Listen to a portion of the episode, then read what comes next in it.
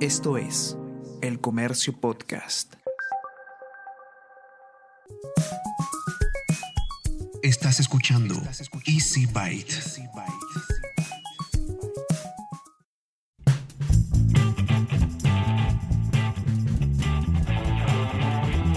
Bienvenidos a un nuevo episodio de Easy Byte, el podcast de tecnología del diario El Comercio. Mi nombre es Bruno Ortiz. En este episodio tenemos dos temas que son de bastante relevancia e interés. Primero, conversaremos sobre un predictamen en el Congreso que pretende aplicar serias restricciones al uso de redes sociales y que amenaza nuestras libertades. Luego, conoceremos un poco más sobre la nueva billetera digital que quiere hacerse un espacio en el mercado peruano. Pero antes empezaremos con algunas noticias, sobre todo después de la última presentación esta semana de Apple, un lanzamiento nuevo de Fitbit y noticias sobre Honor a nivel nacional. Sin más que agregar, empecemos con el episodio 40 de Easy Byte. Y arrancamos con las noticias entonces. Esta semana se realizó el Spring Loaded, el más reciente evento en el que Apple anunció sus nuevos productos. La marca de la manzana presentó los nuevos iMac y iPad Pro con procesador M1, pero además también presentó la nueva versión de su Apple TV y anunció los AirTags, que permitirán localizar objetos perdidos. Estos AirTags son chiquitos y redonditos, personalizables y funcionan con el servicio Find My, que permitirá a los usuarios localizar sus iPhones, iPad y otros productos, incluso de terceros, pero que sean compatibles, que estén perdidos. Los AirTags van a tener resistencia al agua y al polvo e integran un pequeño altavoz con el que se van a emitir los sonidos que van a permitir su mejor localización. Por su parte, el nuevo Apple TV 4K vendrá con un procesador A12 Bionic, que es el mismo que usan los iPhone. Va a soportar HDR y Dolby Vision y permitirá realizar el ajuste de color desde el iPhone. También se ha actualizado el control remoto de aluminio con 5 niveles de navegación y un anillo exterior para controlar la velocidad de reproducción. En cuanto a los iMac, estos vendrán con el procesador Apple Silicon M1, que además de potenciar el rendimiento, permite ofrecer cuerpos más compactos y pantallas más grandes. Entonces, ¿cuál es la promesa en este producto? Un buen rendimiento, sin sobrecalentamientos ni ruido excesivo. Pero eso no es todo, porque van a venir en 7 colores distintos. Así es, iMacs en 7 colores distintos. Rojo, azul, naranja, amarillo, verde, violeta y el plateado de toda la vida. La pantalla va a ser de 24 pulgadas con resolución de 4.5K. Y finalmente presentaron el iPad Pro, o el nuevo iPad Pro, que este también va a llegar con el procesador M1 y promete ser hasta 1500 veces más rápido que el iPad Pro de primera generación y también va a ser compatible con la tecnología 5G. Va a venir en versiones de 11 y 12,9 pulgadas con 2 TB de almacenamiento, cámara frontal de 12 megapíxeles ultra wide y cámaras traseras similares a las que tienen los últimos iPhone. Y otra marca con novedades esta semana fue Fitbit, que presentó Lux, un monitor orientado no solamente al fitness, sino también al bienestar. En el caso de este dispositivo se ha apostado por un diseño de una banda de monitoreo de actividad física a la que le han sumado un aspecto bastante elegante y bonito realmente, pero además otras funciones orientadas no solamente hacia la salud, sino hacia el bienestar general del usuario. Como, sobre todo a través de, por ejemplo, una calificación de control del estrés basados en los niveles de actividad, sueño y frecuencia cardíaca del usuario. Además, a través de la membresía Fitbit Premium se podrá tener acceso a información más detallada de nuestra actividad física, pero también acceso, por ejemplo, al método mindful de Deepak Chopra. Este producto ya va a estar disponible en el Perú. Yo por lo pronto vengo probando el Fitbit Sense, que está bastante interesante, y pronto ya van a tener la reseña completa de este dispositivo en la web del Comercio. Y finalmente, otra marca que ha empezado a moverse a nivel local es Honor. Como ustedes recordarán, desde finales del año pasado, esta empresa se convirtió en independiente de Huawei y ya está preparando el camino para cosas muy interesantes en nuestro país, dentro de una estrategia que realmente es bastante ambiciosa, pese al año complicado que va a ser este 2021. Pero valgan verdades, Honor aún no ha presentado ningún equipo propio en el Perú. Hasta el momento solo ha lanzado los TWS X1, unos audífonos muy bacanes y muy buenos, hechos en cooperación con Moissan, dentro de una línea que se llama Honor Choice. Así es, cada vez que ustedes escuchen el apellido Choice, quiere decir que se trata de dispositivos hechos por Honor junto con otras marcas. Y en estos días justamente está lanzando otros aparatos dentro de esa línea Choice, como un cepillo eléctrico, un masajeador y una aspiradora eléctrica. Probablemente si siguen a otras personas que están en el mundo de la tecnología aquí en el Perú van a ver algunas publicaciones recibiendo esos equipos que los están dando para prueba. A mí, por ejemplo, me han dado el cepillo eléctrico y lo voy a empezar a probar para ver qué tal. Pero realmente, ¿qué hay de los celulares que tanta fama le dieron a esta marca? Bueno, aún no tenemos ninguna confirmación al respecto, pero lo único que sabemos y lo único que nos han adelantado es que por lo menos en cuestión de 3 o 4 semanas vamos a tener noticias bastante interesantes, así que solo nos queda esperar. Y empezamos este nuevo episodio de Easy Byte, esta vez viendo un tema no solamente importante, sino bastante trascendente para los que vivimos conectados a internet, sobre todo. Y es que se acaba de presentar un proyecto, bueno, ya nos va a dar un poquito más de detalles nuestro invitado, en el que todo indica que estaría poniéndose en riesgo nuestras libertades, sobre todo para el uso de redes sociales. Para eso he invitado en esta oportunidad a un amigo mío de hace ya bastante tiempo, especialista en estos temas de nuevas tecnologías, en temas digitales, es el abogado Eric Iriarte. Eric, ¿cómo estás? Muchísimas gracias por atender a esta invitación para participar en Easy Byte. Gracias, Bruno, un gusto siempre compartir contigo y además apoyarte en estas actividades que tienes de divulgar y poner sobre el tapete temas digitales y más cuando afectan libertades. Eric, que también es podcaster, que tiene un podcast con otros amigos que se llama Nación Combi, también lo pueden buscar en su podcatcher favorito.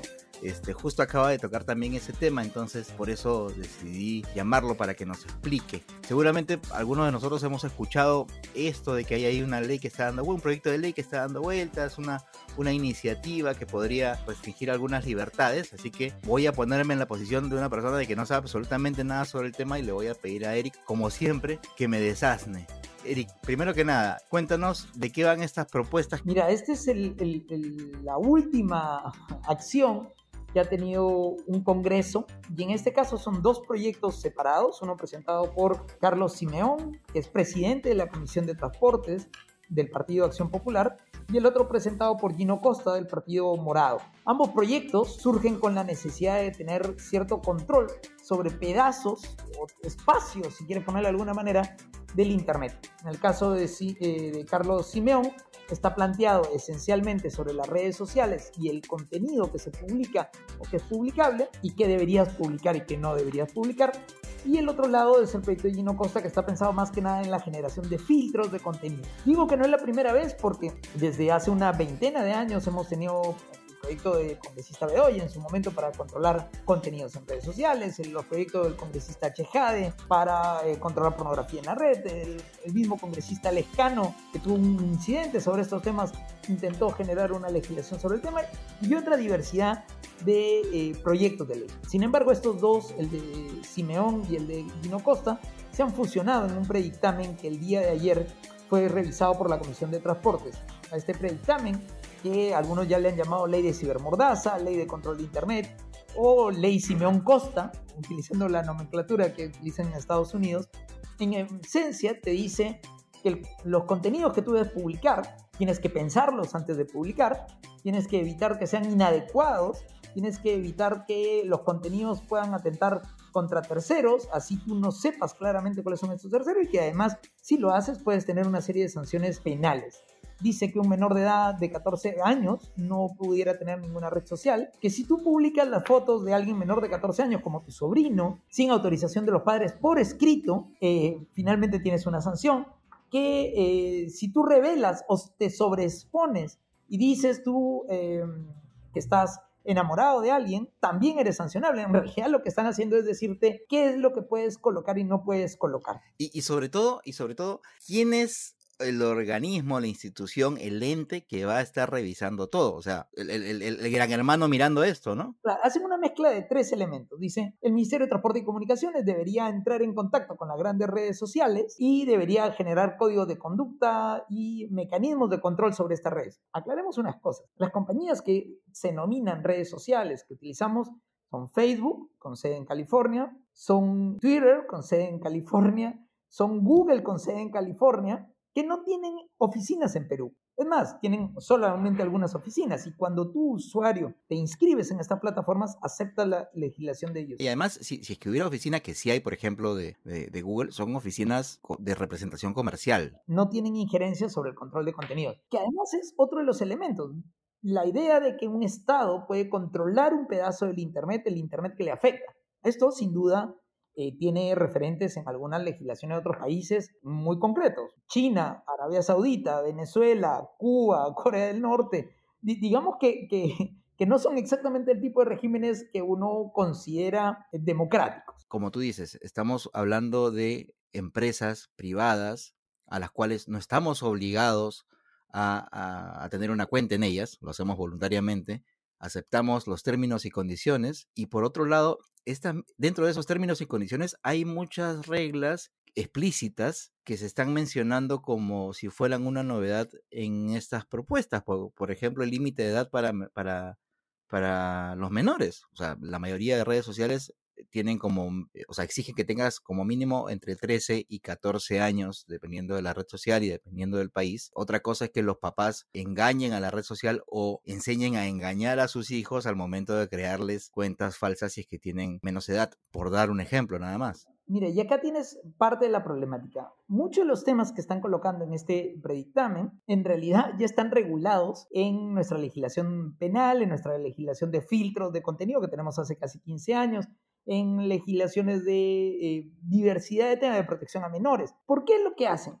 Hay este estereotipo o esta idea de creer de que el Internet es un lugar sin leyes. Si bien el acceso o la utilización de las plataformas van con su propia legislación en los términos de condiciones, el mal uso sí puede ser aplicable a la legislación nacional, por ejemplo, difamación, calumnia e injuria, que ese es el gran argumento del proyecto Simeón, es decir, la gente está afectando, malutilizando la libertad de expresión y por eso tiene que regularse. Discúlpame que te interrumpa ahí, Eric. Nosotros venimos conversando sobre estos temas desde hace más de 10 años. Nosotros me refiero a tú y yo, por el diario o incluso en charlas un poco más informales. Y un dato que a mí me diste desde el inicio es este que acabas de dar. La idea que todavía tiene mucha gente en la cabeza, uno, de que Internet es una cosa distinta a la vida real. Es un mundo, como tú dices, sin normas, en que todo el mundo puede hacer lo que le da la gana y que por eso hay que poner leyes.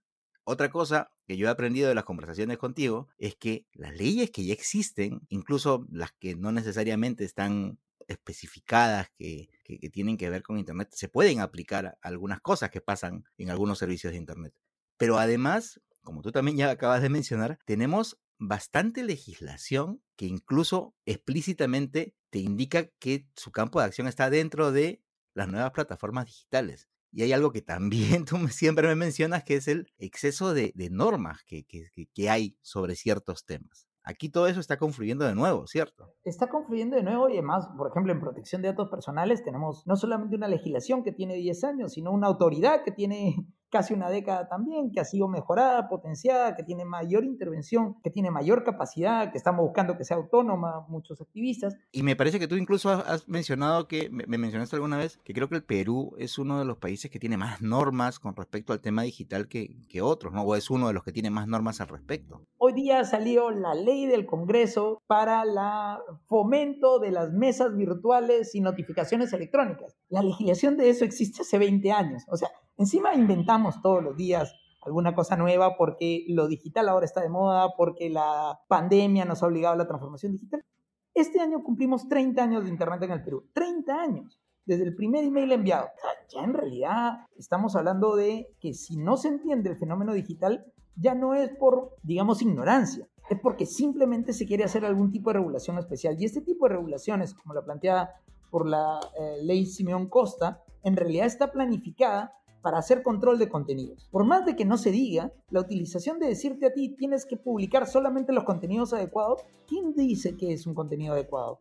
¿Una comisión gubernamental? ¿Una junta de notables como lo que pretendía hacer Chesade? ¿Y bajo qué normas? O sea, ¿quién dice qué es bueno y qué es malo? Y bajo las reglas morales de quién, ¿no? Imagínate Y esto ya es complicado en una democracia, imagínatelo en un gobierno autoritario que se vislumbra, ¿no? Digámosle de alguna manera prontamente. Además, cuando tú lees justo el domingo escribía una nota en un diario sobre los planes en tema de libertad de expresión y en tema de libertad de prensa. El plan de Perú Libre, evidentemente, lo que busca es controlar la libertad de expresión. ¿Es esto la primera alerta que debemos tener de lo que se debería hacer? Me parece sumamente extraño, además, que el Partido Morado, con el proyecto de Gino Costa, que han fusionado en este predictamen, pues no salga a decir, oye, esto no es lo que yo estaba planteando. Que hasta ahora no ha pasado, ¿no? No ha pasado. Pese a toda la situación, el presidente de la comisión que está viendo este predictamen había hecho una nueva convocatoria. Sí, lo que ayer se hizo fue suspender el debate del predictamen para convocar a una mesa con sociedad civil, con sector privado, con academia, o al menos así se dio a entender, para debatir esto más largamente. A la luz de la política 35 del Acuerdo Nacional, todos los espacios de desarrollo y regulación en temas digitales deberían ser multiestamentarios, con lo cual, para empezar, estaría cumpliendo las políticas de Estado vigentes. Segundo, es una oportunidad para dialogar. Y tercero, tiene que involucrarse la comunidad y sobre todo la comunidad de la prensa. Lamentablemente, a pesar de que se levantaron los warnings, la respuesta por parte de la prensa no fue necesariamente la adecuada. Ni las partes gremiales, sean de empresas o de periodistas, ni los diarios mismos, más allá de algunos activistas como tú, como alguna gente involucrada en estos temas. El porqué es porque aparentemente se ve que este Congreso ya está de salida y que ya no tendría impacto, cuando en realidad probablemente este Congreso tenga más impacto del que creemos, porque todavía le quedan 4 meses largos de desarrollo regulatorio y hay que evitar estas malas regulaciones que nos van a terminar afectando a todos. Pero si por ahí hay parte de la sociedad civil, no solamente agrupaciones, sino individuos que quisieran participar en esta parte del debate que se ha abierto para ver qué se puede mejorar de esta norma, ¿qué cosa podrían hacer? Creo que es un tema de toda la sociedad, ¿eh? Creo que todos deberíamos ser involucrados, pero ¿por qué es de especial interés el tema de la libertad de expresión en relación a la libertad de prensa? Porque la prensa puede colocar el tema de debate en la mesa pública. Lamentablemente mucha gente ni siquiera sabe que está ocurriendo esto, ni siquiera siguen los debates parlamentarios de otros temas, ya no en un tema que pudiera ser específico, pero que tiene un impacto muy, muy amplio. Si tú tienes interés en el tema, hay diversa información publicada en diversos espacios, infórmate de lo mismo, comparte, divulga, pon tu voz, manda tus comentarios, manda tu carta a la Comisión de Transportes, uno puede participar activamente en los debates parlamentarios a través de comunicaciones formales, haz que tu voz sea escuchada. Pero lo peor es que los que sí tenemos la oportunidad de hacerlo, no podemos quedarnos callados.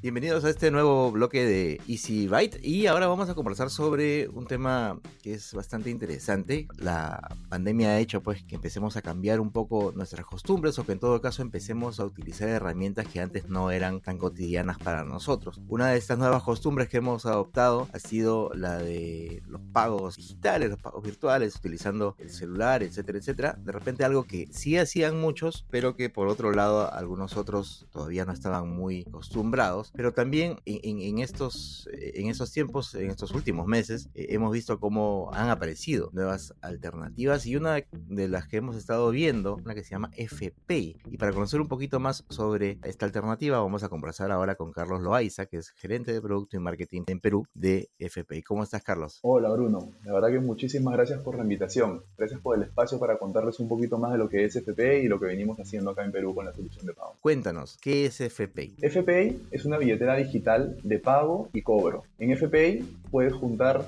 todas tus tarjetas de débito o de crédito y de cualquier banco. Además, con FPI puedes pagar en comercios asociados, como por ejemplo las tiendas físicas de Falabella, Sodimac y Totus, y próximamente estará disponible en más comercios. Este año también FPI te permitirá realizar transferencias gratuitas a los contactos desde tu celular. Una vez que te descargas FPI, el cliente puede enrolar o afiliar sus tarjetas de débito o crédito de cualquier banco. Y la experiencia que estamos ofreciendo hoy día es una experiencia de pago 100% digital, que funciona bajo una metodología como un código QR. El cliente escanea el código QR, elige el medio de pago, se identifica con su clave y el pago está listo. esto es un pago totalmente sin contacto y rápido. ¿Cuáles son las principales diferencias que tiene FPI con respecto a sus competidores hoy? Mira, dentro de los beneficios de FPI está, como te comentaba, ¿no?, el pago sin contacto, ¿no?, directamente desde el celular. Es una aplicación abierta, te permite cargar tarjetas de crédito y de débito de cualquier banco. Y además, lo adicional que tiene es que cada vez que tú haces un pago con FPI, acumulas un extra de CMR punto. Hay un aspecto que es siempre bastante importante para el consumidor, que es el tema de la seguridad. ¿Qué tan protegida va a estar no solamente mi información, sino también mis fondos, si es que yo me animo a utilizar este medio de pago? Cuéntanos qué le pueden ofrecer ustedes o qué le ofrecen al cliente desde ese punto de vista. Hacer un medio de pago, nosotros la verdad que contamos y trabajamos bajo los más altos estándares de seguridad del mercado, ¿ya?, y prevención de fraude, y trabajamos con tecnologías a nivel mundial. La verdad que tenemos un equipo dedicado a esto, así como también tenemos implementadas herramientas de control para asegurar que los datos de nuestros clientes están bien resguardados, tanto los datos como las transacciones. ¿Desde cuándo está funcionando FPI? Mira, nosotros empezamos el despliegue el año pasado, en el último trimestre. Hemos ido de menos a más. Hemos empezado con un grupo de cliente bien reducido porque nuestra intención es bastante entender al cliente y entender esas necesidades. Entonces, hemos ido de menos a más, entendiendo qué es lo que funcionaba, entendiendo cuáles son las necesidades de ese mercado para poder hacer ese fit con lo que el cliente necesita. Y cuando tuvimos ya una solución que nos sentíamos cómodos y creíamos que ya resolvía varios de los problemas del cliente, hicimos un primer, digamos, como que lanzamiento oficial en noviembre del año pasado. Y como te digo, hemos ido de menos a más. Ya hoy estamos en abril, la aceptación ha sido buena. La verdad que nosotros estamos súper abiertos y somos bien abiertos a recibir bastante feedback en el día a día, y eso es lo que nos ayuda a nosotros a ir ajustando y priorizando para justamente llegar a la solución final, que es la que queremos lograr de cara al cliente, ¿no? Mejorar esta experiencia de pago 100% digital. ¿Cuáles son los aprendizajes que ustedes han tenido? ¿Qué cosas es lo que han ido conociendo de sus clientes? Sí, mira, como te digo, ¿no?, este feedback nos ha ayudado en verdad a afinar y a pulir muy bien las diferentes experiencias o viajes que el cliente hace con la aplicación, ¿no? Hay dos experiencias claves, ¿no? Una es el enrolamiento y la otra es el pago. Uno a veces tiene ciertas hipótesis cuando lanza estas soluciones al mercado, y lo que nos ayuda es, el cliente quiere la información súper clara y quiere llenar de repente la menor cantidad de datos. Entonces, eso es lo que hemos ido puliendo para que el flujo de onboarding sea lo más simple, pero seguro posible. Es una de las cosas que hemos aprendido bastante. Y en el pago, el cliente quiere que sea, obviamente, rápido y seguro. Y es por eso que ahí también seguimos trabajando para que el cliente sienta que a la hora de pagar con FPI, él está pagando de una manera mucho más simple y mucho más rápida de lo que haría con otro medio. ¿Cuál es su estrategia para convencer al usuario a que es mejor utilizar este medio de pago que utilizar los medios de pago tradicionales? Sí, pero nosotros nos apalancamos mucho, como te decía, en entender al cliente y la verdad hacer una solución bien conveniente para ellos. De hecho, dado el contexto actual, existe un incremento bastante en el uso de estos canales y soluciones digitales, ¿no? Y se ha visto esto en aumento. Mucha gente de repente que tenía un medio de pago más tradicional, se ha de repente o aventurado o atrevido a utilizar estos pagos digitales y los han encontrado muy convenientes en su día a día. Y eso es lo que nosotros queremos aprovechar y construir sobre eso para que el cliente se sienta que le damos soluciones a lo que él necesita. Entonces, como te digo, nuestra estrategia es estar súper como que con los ojos y los oídos bien abiertos, entender y escuchar a nuestro cliente, ver qué hace, escuchar qué nos dice, y con eso ir mejorando día a día para preservar la mejor calidad en la experiencia. En el caso de que al usuario le roben el celular, lo pierda, tenga algún tipo de problemas, ¿qué medidas de seguridad tienen? Exacto, es una muy buena pregunta. Mira, hay que recordar que para poder acceder a la aplicación y realizar una compra, una transacción, la aplicación siempre te va a pedir tu clave, ¿no? Tu clave secreta. Esa es la que el cliente crea y resguarda, ¿no? Eso es lo que resguarda la aplicación. Si te llegan a robar el celular, lo que tienes que hacer es contactarte, la verdad que lo antes posible, con nosotros, y para eso tenemos el canal abierto, tenemos un correo que es contacto@fpi.pe. Con eso te bloqueamos la cuenta y ya tu cuenta de FPI queda totalmente bloqueada y nadie la puede utilizar. Cuando tú te compres un nuevo celular, o si adquieres un nuevo celular y te vuelves a descargar la aplicación, vas a volver a pasar por una autenticación robusta para justamente validar que eres tú. Entonces, con eso tratamos de resguardar la identidad de nuestro cliente y ofrecerle guardar su seguridad con la aplicación.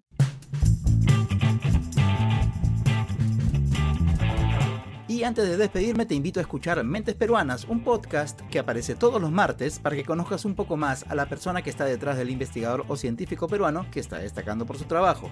Además te invito a suscribirte a Vida y Futuro, el newsletter del diario El Comercio que aparece todos los domingos, en donde recibirás de manera gratuita una selección de las mejores notas sobre ciencia y tecnología que hemos publicado durante la semana. Te suscribes en elcomercio.pe/newsletters.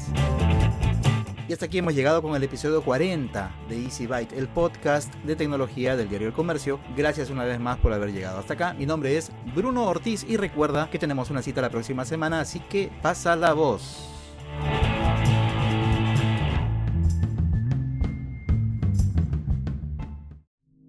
Esto fue El Comercio Podcast.